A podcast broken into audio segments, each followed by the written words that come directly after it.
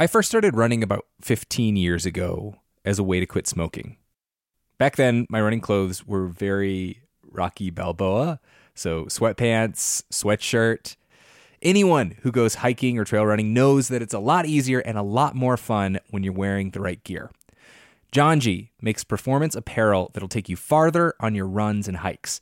They have this merino wool hoodie that I wore on multiple trail runs this weekend. It's soft, it's warm, and most importantly, it does not get stinky when you get stinky. Another reason to love Janji is that they donate 2% of all sales towards clean water projects, raising nearly $1 million so far. Head to janji.com to find your new favorite trail wear, outdoors accessories, and essentials. And use the code OUTSIDE for 10% off at janji.com. That's J A N J I dot com with the code OUTSIDE for 10% off. When I was a little kid, my whole family, grandparents included, packed into a Dodge Caravan and went on a two week road trip to Wyoming. We saw the rodeo in Cody, a grizzly bear in Yellowstone National Park, and an epic thunderstorm near Devil's Tower. On that trip, I fell in love with the West and the natural world. This might sound cheesy, but it kind of made me who I am today. Wyoming has it all breathtaking hikes, kid friendly museums, two of the coolest national parks in the country. The truth lies west. Discover yours at travelwyoming.com.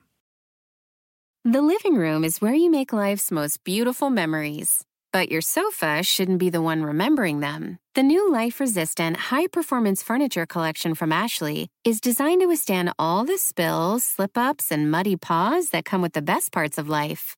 Ashley high performance sofas and recliners are soft, on trend, and easy to clean. Shop the high performance furniture in store or online at Ashley.com. Ashley, for the love of home.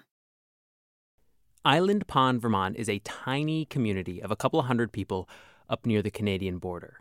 Like a lot of small, rural, northern New England towns, things are rough there economically. Income is around half the average for the rest of the state, and for years, wages have been falling and people were moving away. But then, a few years back, people started to hear about something through the grapevine. Yeah, right. You hear things, right? Up in that part of the world, Sweet Tree was kind of a big deal. Sweet Tree. That's the name of the company that got this community buzzing. There are two people talking here, but we've disguised their voices. I couldn't get anyone to tell me this story unless the interview was anonymous. At first, this was confusing because no one was saying anything particularly controversial. I have some theories about this, but we'll come back to them later. They were invited as part of a private tour of Sweet Tree's new facility. And so you drive into this, this small Vermont Northeast Kingdom town, and, and then you come upon what was formerly a Ethan Allen furniture manufacturing facility. So it looks like a warehouse. It's like gray corrugated um, metal siding so the facility had very shiny, gleaming new stuff, and it just felt very strange. Like we're walking into some creepy lab where you don't know what they're doing. I don't think that the region had seen anything like this kind of investment going into such a such a state of the art, massive facility. So what are they building? This quote creepy lab, unquote, was not growing organs or designing weapons for the Department of Defense. Sweet Tree was building a massive maple sugaring operation. Eventually, it would drill holes into as many as a million sugar maples and extract sap from those trees with more than 6,000 miles of tubing, enough to stretch all the way across the country. The owner, who it turns out was actually a Massachusetts based life insurance company, is planning to sink tens of millions of dollars into the facility. When it's finished, it would be eight times bigger than the previous largest maple sugaring operation in the United States. This was a facility that looked, in every way, like a maple syrup factory. Yes, industrial in scale, but still understandable. Taps in maple trees, evaporators for boiling the sap, maple syrup, which is where we get to the weirdest part of this tour. So, did anybody at any point ask, Are you guys making maple syrup? we asked whether they were making maple syrup, and they said no. We're making other products, and that was it. I, they they wouldn't reveal what what product they were going to go into. Obviously, it's not going to be. I mean, they were very clear that it was not going to be maple syrup sold in bottles. The the f- pervasive feeling that I got from that whole visit was, what's going on here, and what the heck are they doing with that sap if they're not making maple syrup?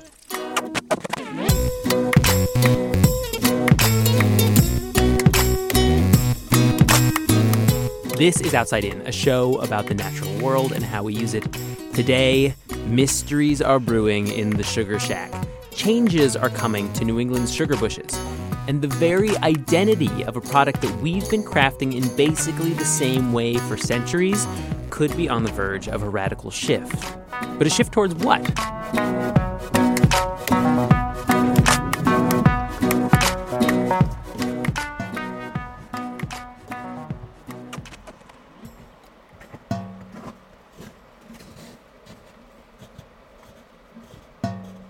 Allow me to present for debate, from my very New England centric perch up here in New Hampshire, the following statement Maple syrup is the quintessential North American agricultural product. Discuss.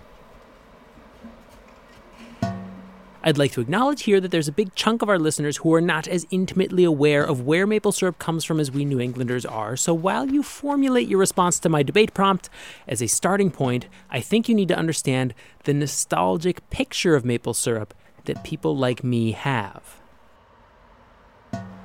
This one tree here has three trunks, so there's a bucket on each trunk. The process of making maple syrup is slow get musical ones. Holes drilled into trees, slowly, drip by drip, fill buckets. Those buckets, gathered by hand, are poured together and boiled for hours or days until it becomes syrup. This is the romantic picture of maple syrup production that many New Englanders still have a pure product, straight from a tree, straight out of a mature living forest. So the sap needs cool nights and warm days for it to. So if we get a run of those nights that are in the 20s and temperatures that are in the 30s or 40s, then the sap will really flow. But if it freezes up, then it stops. Or if it gets above freezing, it'll also stop. This is the home of Nancy Ritger, who lives in Hart's Location, New Hampshire, a town with a population of a couple dozen people. She and her husband Mark hang around 60 buckets on maple trees in and around their property. All right, that one's full. With just a couple of differences, this is what maple sugaring has looked like for hundreds, even thousands of years. Drip by drip by drip, log after log on the fire. It is the opposite of efficient. It's about as simple a processed food as you can imagine. Native Americans used to slash maple trees with axes and gather sap in birch baskets. They would plop hot rocks inside to boil off the water, leaving behind the concentrated sugar. Nancy and Mark are only slightly higher tech than this. They drag the sap to the backyard on a sled. They boil it over an open fire in a big stock pot because we're boiling down approximately 40 gallons of sap to one gallon of syrup, depending on how diligent we are, it could take a day or two or three days. You know, we don't always start it and finish it all at once. But we'll oftentimes come out here late in the day, build a fire, tend it until somebody's, you know, got dinner made, and then go inside, have dinner, come back out, stoke up the fire, and let it go until the morning. And for a very long time, all of the nation's syrup was coming from operations like Nancy's. And this is one of the craziest facts that I learned while reporting this story. Peak production of maple for the United States was in 1860 when opposition to cane sugar made by exploiting the labor of enslaved people drove many Northerners to seek a native sweetener. We're talking somewhere in the neighborhood of 6.4 million gallons, compared to 4.2 million last year. Since most of New England's forests were gone, probably every accessible maple tree would have had to have been tapped, and the labor involved would have been simply staggering. So if you had to estimate the man hours that you put into this every every season, what we would probably you say? would stop doing it. It's a hobby, remember? But for most of the maple syrup on your table, this is not what it looks like anymore. the- yeah, it's not quite put together at the moment, but um, So those those need to be connected. yeah, these need to be connected. This is me touring the University of Vermont's Maple Lab. Abby Vandenberg, head of the lab, is leading me on the tour, and I hope it doesn't weird her out to hear me say this, but I think she's probably the smartest person I've ever interviewed. In front of us are two identical, very large, very shiny stainless steel evaporators. They're identical so that they can be used for maple syrup experiments. So, for example, a uh, an aliquot of sap, you know, raw sap that has been concentrated to whatever percentage with reverse osmosis, and then the raw sap that was used to generate that concentrate processed simultaneously. Did you say an aliquot? I did. What is that? A portion. Okay. Sorry. You got, I'm in my science mode. Yeah, I'm, gonna, I'm gonna throw it out there. Um, I like learning words, so this is great. so, These days, the whole process, the buckets, the carrying the sap back, the boiling, looks totally different. For starters, most of the work of concentrating sap into syrup is now done using reverse osmosis. This is a machine that pushes the sap through a membrane with very tiny, tiny holes that only let water through, leaving sap with more concentrated sugar left on the other side. Starting the boil with more concentrated sap saves sugar producers a ton of work and about two thirds of their fuel costs, and lots of maple makers have switched to using it. Abby and her team study whether that had an impact on the syrup's taste. Uh, we do extensive chemical analyses. We also do sensory evaluations to see can panelists taste an overall difference in the syrup produced with those two technologies. So taste taste test.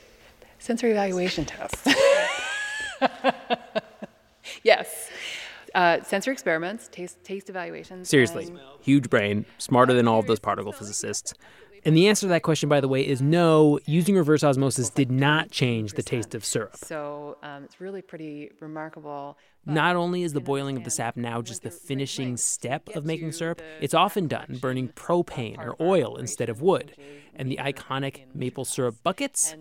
Gone. That is probably the other major feature of modern maple production is collecting uh, sap in a network of tubing. Now, most sugar bushes, which is what you call a um, forest full of maple trees, are spider webs of blue and green plastic. You can, in addition to just collecting it based on gravity induced flow, you can augment that with adding vacuum to the system. So Vacuum, like sucking the sap up through the roots of the tree. adding a vacuum pump to the end doesn't suck sap out, but it increases the pressure differential between the inside of the tree and the outside of the tree. Okay, so you so not like sucking the sap out of the tree, creating a steep pressure gradient, the way your mouth does at the end of a straw when you're s- So, sucking. Practically speaking, the ultimate result of this is that um, by using vacuum systems, we've been able to basically double the amount of sap yield that we get from an individual tree.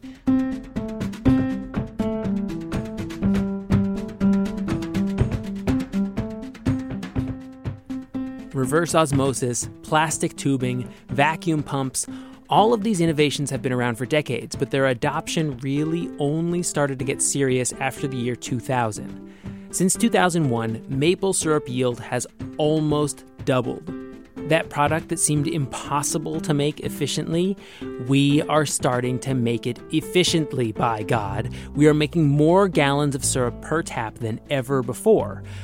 Which leads us to some maple anxiety that you might have caught on to. Next up, climate change may be hitting the maple syrup industry's sweet spot. A new study has found that the trees that make maple syrup will struggle to survive climate change. The best conditions cool nights just below freezing and warm days in the upper 40s. So, is maple syrup doomed by climate change? No. At least not soon. Eventually, it might get too hot for maples to grow in some places, but for now, Abby says out of a six week long sugaring season over the last 50 years, we've lost on average about three days, or 7%. due to climate change. You know, the yields per tap have actually been increasing that entire time. So, at least currently, technology is really just swamping out any of the effects that the industry is experiencing from climate change.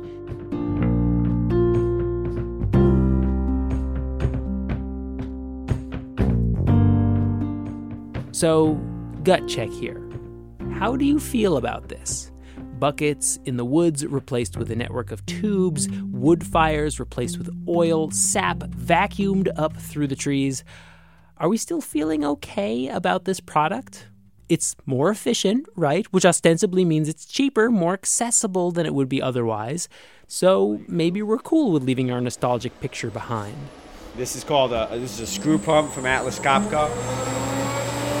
And, um, it's uh, this is the most advanced, best vacuum pump in the industry right here. Well, let's keep pulling this thread. So it's crazy here to me. like if you're used to backyard sugaring in the bucket where it's just like drip, drip, drip. This is like already a torrent. Yeah, and, and it's the same drip, drip, drip out of the tree. It's just this system has 8,000 of those drips coming to it, which is why you see so much at once.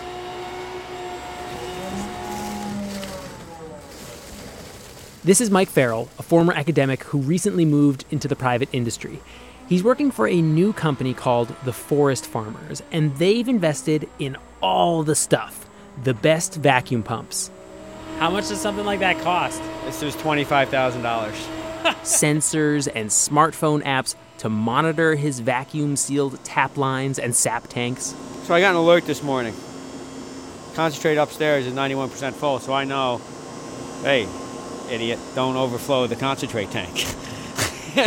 They've got the giant app controlled reverse osmosis machine, and of course the pièce de resistance, the huge stainless steel evaporator with more gauges than a submarine that one person can operate and make 600 gallons of syrup an hour. We're trying to make it as automated and efficient as possible because where I want the labor, where I want my employees out in the woods, that's where you make your money at sugar is in the woods getting more sap out of the trees. The money to pay for all these shiny sap tanks and miles of tubing is coming from two partners, one of whom is a senior advisor at Bain Capital, the firm where Mitt Romney used to work. Mike's operation is only about a quarter of the size of the Mystery Factory back at the beginning of the episode. But clearly, these are not the same kind of sugaring operations that have been supplying us with syrup for the last hundred years, which were often dairy farmers looking for something to do to make money during the mud season. So, what attracted Wall Street to northern Vermont's forests? If the Quebec producers hadn't invested in that, I don't think, probably I wouldn't be sitting here talking with you about this.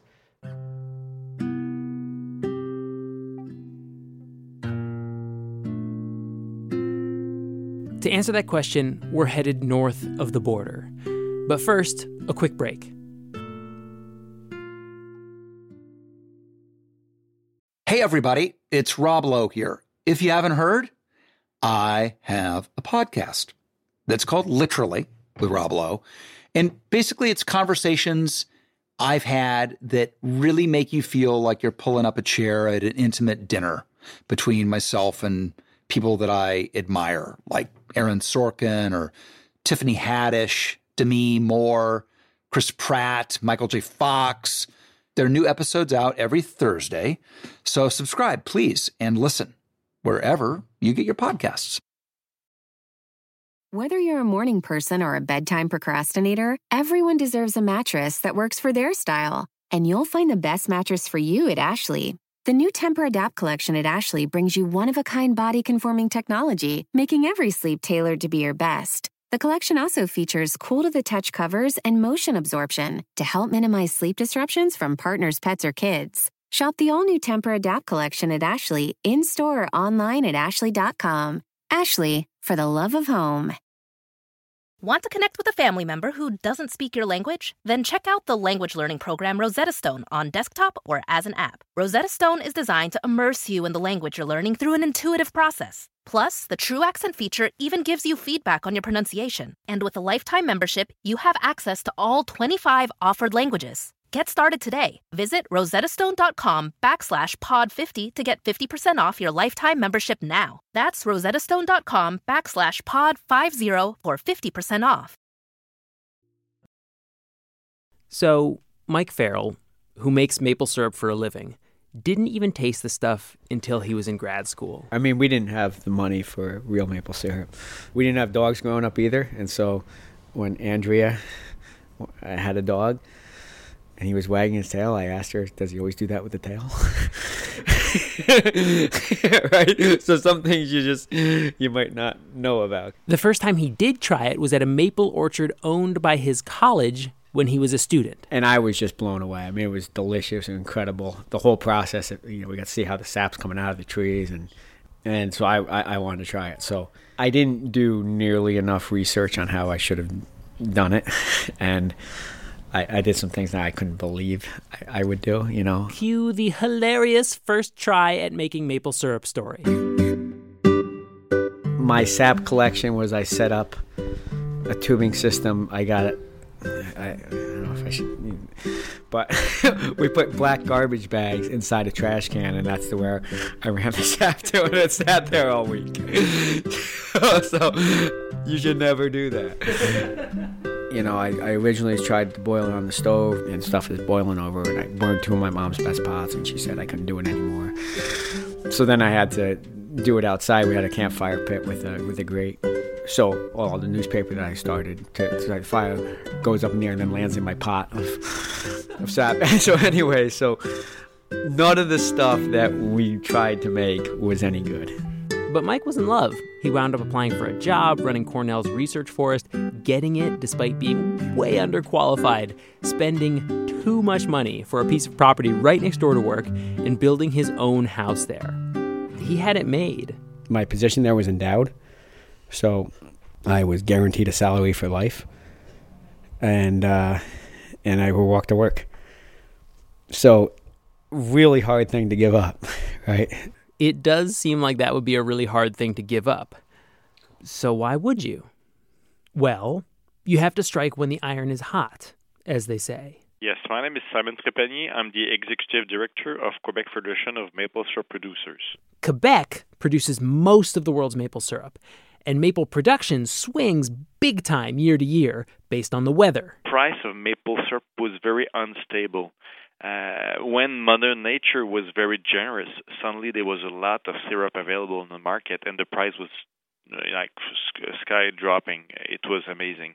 From three dollar a pound, uh, sometimes it was like under one dollar per pound. Imagine losing two thirds of your salary from one year to the next. Bank loans for new equipment would dry up. People were selling their land or going bankrupt.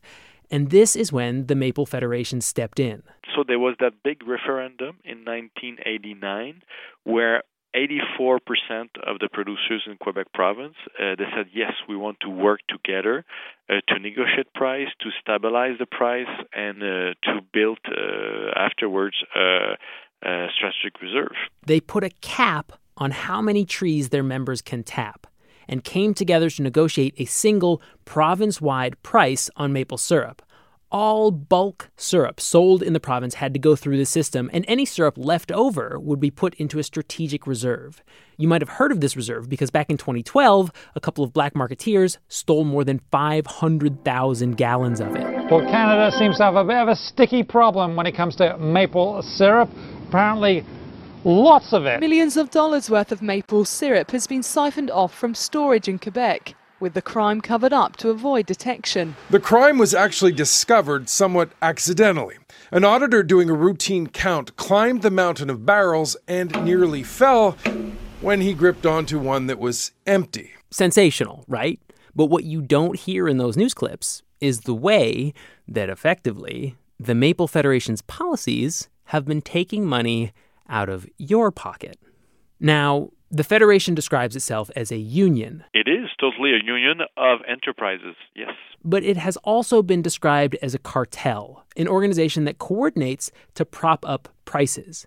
Because in Quebec, legally, participation in this federation system is not optional. any syrup that you can't sell straight to consumers from your farm is subject to their controls and quotas. And Economics 101 says that when you restrict supply, you increase price. By the way, this is a point that the Federation actively disputes. The, the quota system does not apply on production itself, and this is maybe misunderstood by a lot of people around. Yeah, we are uh, the quota is on the number of taps you are allowed in your uh, sugar bush in Quebec province, which then determines your production. No, because uh, depending of mother nature, uh, depending of your efficiency as a producer, you can produce, as an example, uh, one pound per tap up to six pounds per taps. Okay, so they restrict taps. And yes, weather does have a lot to do with production from year to year, but if there were more taps, invariably we'd have more supply and probably lower prices. And when prices are higher, it's the consumers who pay.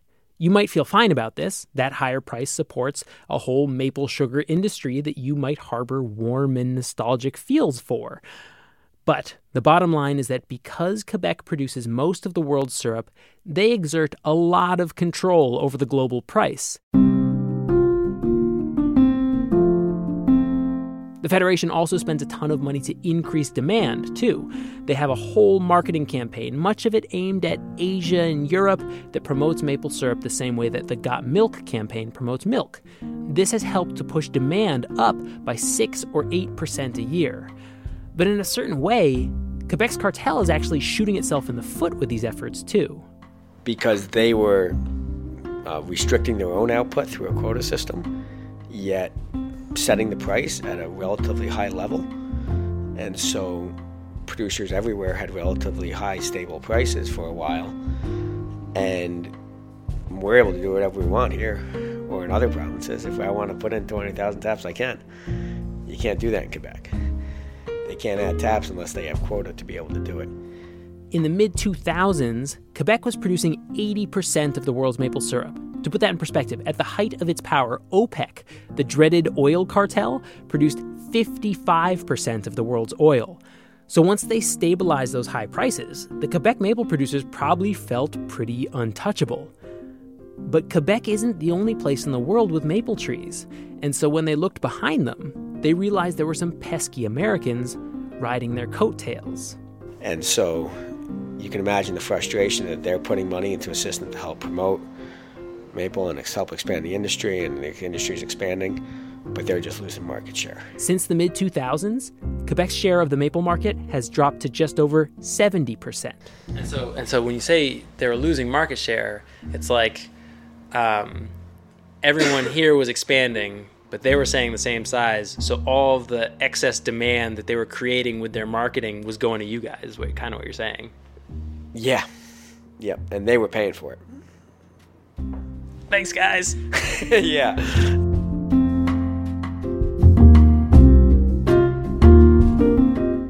If the Quebec producers hadn't invested in that, I don't think, probably I wouldn't be sitting here talking with you about this because I don't think the maple industry would have been growing at, at such a clip, and my partners probably wouldn't really have had much interest in it. Uh, Quebec province always been like the locomotive of the industry, and uh, and there's now new wagons uh, behind that locomotive because everybody wants to join the the, uh, uh, the train basically.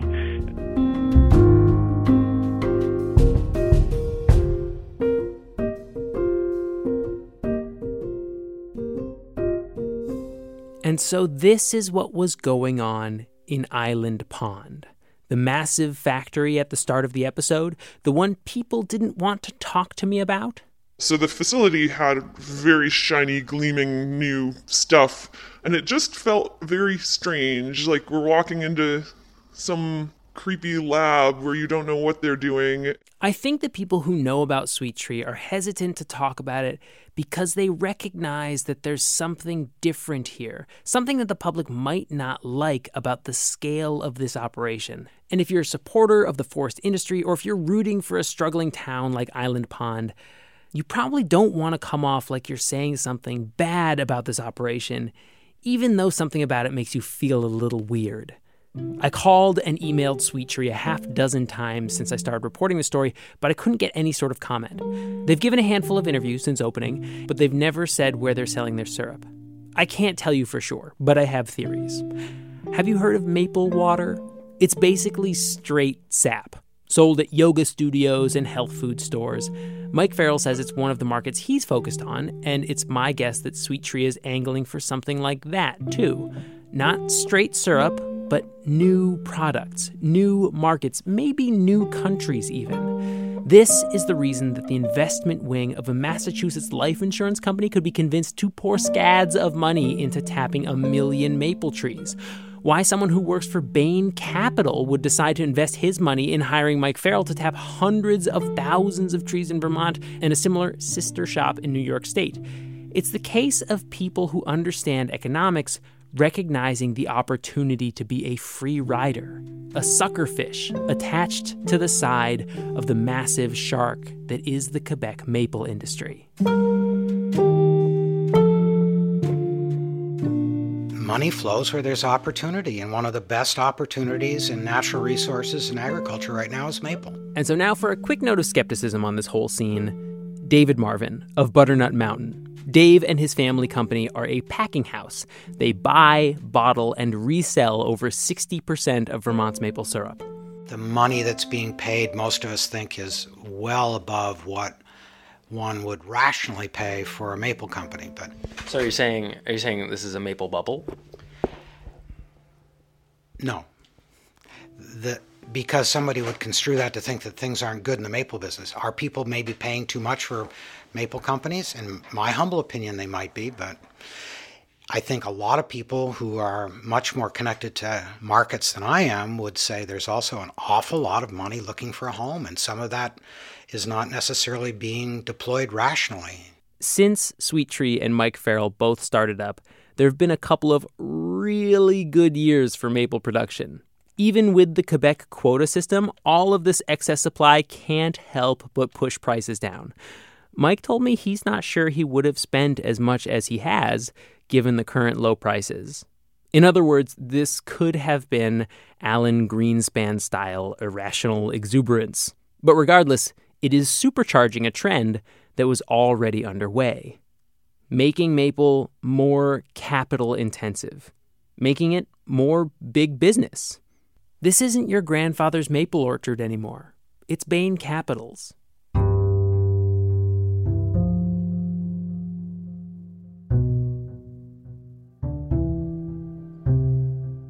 But again, gut check here. Capital coming in means more scale, more efficiency, lower prices, maybe even higher pay for workers. But are you starting to lose some of that nostalgic sheen for the maple industry? Well, how far can we take this? Harvesting maple syrup is a form of agriculture. A forest full of maple doesn't necessarily just spring into existence all on its own. Maple producers cut out trees they don't want and try to encourage more maple trees to grow. This is just something called extensive agriculture. Instead of a monoculture where there's just one thing that's planted as densely as possible to maximize the efficiency of planting and harvesting, sugar maples are part of a forest. Yes, the forest owner cuts out all of the spruce and the hemlock, but there's still a whole understory that gets to grow alongside the maples, and it's relatively diverse. But letting lots of messy nature into your agricultural operation complicates things too. Squirrels chew on the tubing, moose stumble their way through the sugar bush, tearing out your taps. This is just the cost of doing business. But does it have to be? This is one of those kind of crazy things that happens from time to time uh, where you make an observation you're doing work on some one something completely different and have this sort of aha moment that leads you somewhere else. This is abby vandenberg again university of vermont maple scientist. giant brain you remember. abby made a discovery back in 2014 that kind of made some people freak out she and a colleague were trying to see how sap was moving through specific parts of maple trees. So they chopped a bunch of maple saplings off at about waist height and strapped a vacuum tube to the top of the stump. When you look at the photos of this, it's almost like a tiny maple stump wearing a swim cap attached to a vacuum tube. Um, Lo and behold, that we were collecting sap in that way, we weren't just collecting moisture, we were collecting sap. They realized, holy smokes, this could be something. You know, from there, we're like, oh, this may be an entirely different way to do this. If you can take a little sapling and get sap, why couldn't you just plant a whole field of little saplings tight together, like six times as many as in a standard forest? It would be a way to expand maple production for, say, you know, a farmer that's like, oh, I've got a couple of acres. Am I going to plant grapevines or am I going to plant maple trees and make maple syrup? Every year, come sugaring time, some of those saplings could get cut so they'd just be a stump, and a vacuum cap would go over the top of each one. It would look like a huge field of stumps attached to IVs. The trees would re sprout from the stump, and a few years later, you could do it all again. No longer would you need a mature forest.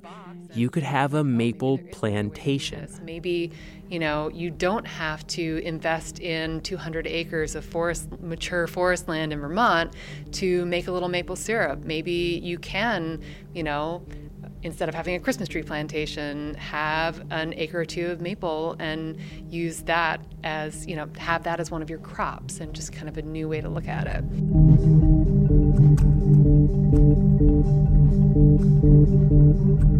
One last gut check here. This is what industry does drives relentlessly towards efficiency. Wall Street comes in, provides funding to turn a backwoods, backyard, part time industry into an efficient, high capital, highly productive business. So, how would you feel if one day, instead of coming from a relatively diverse forest, your syrup came from what critics would call a soulless plantation? Are we going to watch as one of the last bastions of extensive agriculture is converted into yet another field crop? I'm gonna say like the idea of a field of like tightly planted four foot tall saplings with like suction caps on the top of them is a little horrifying to me. You're not the only one. and so, uh, one of the biggest challenges is that is just from a marketing perspective because we talked before about you know my favorite sugar bush and the feeling you get when you're in that sugar bush. You wouldn't get that feeling standing in that field. Okay, so maybe this is a step that the industry isn't ready to take yet. Abby announced her innovation with a big splash about four years ago, and as of yet, nobody has even tried it. It could be that this is just too far from the nostalgic picture that maple uses to market itself. But it also just might not be possible. Sugar maples are finicky trees. I also was um, skeptical of the economics because I know how difficult it is to be able to grow orchards of maple trees and get them up to that size. So we're probably not on the cusp of seeing matrix like sugar maple pod farms. And as Abby points out, just because big business is spending tens of millions on mystery maple factories and thousands of miles of tubing doesn't mean you have to you don't need much to make maple syrup. And, you know, I talk to people all the time that are like, yeah, this is my first year. I'm going to tap five trees in my yard. I'm, you know, making it evaporate out of hotel pans. And, you know, this works at any scale. I guess it shouldn't really surprise us that the one product that seemed would be impossible to make efficiently isn't actually immune to the march of technology. But I like maple syrup a lot, and I'm not about to haul buckets and boil sap all spring, so I guess I'm glad that producers are finding ways to do that less. So, if you buy maple syrup at the store, just don't imagine that that sap has ever languished in a bucket on the side of a tree. And if you've got maples in your backyard and want to make some the old fashioned way, just don't run the numbers on how long that syrup took to make.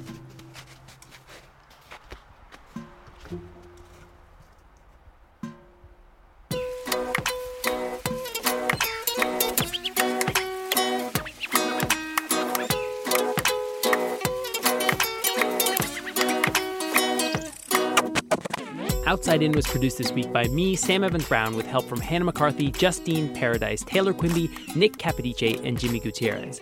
Erica Janik is our executive producer. Maureen McMurray is the director of Dance Off GIF production. A big thank you this week to Mark Canella, Pascal Theriault, and Leslie Marks, especially Leslie, whose book, The Economics of Collusion, inspired a whole digression into the American potato cartel that wound up on the cutting room floor. Remember, this month we're trying to prove to our bosses that outside in listeners are different, that they're the best, and will actually support public radio. You can make a donation to support the podcast and this whole crazy enterprise of making audio for free and then hoping that people will pay for it later at outsideinradio.org or check for the link in the show notes. Music in this episode by Blue Dot Sessions. Our theme music is by Breakmaster Cylinder. Outside In is a production of New Hampshire Public Radio.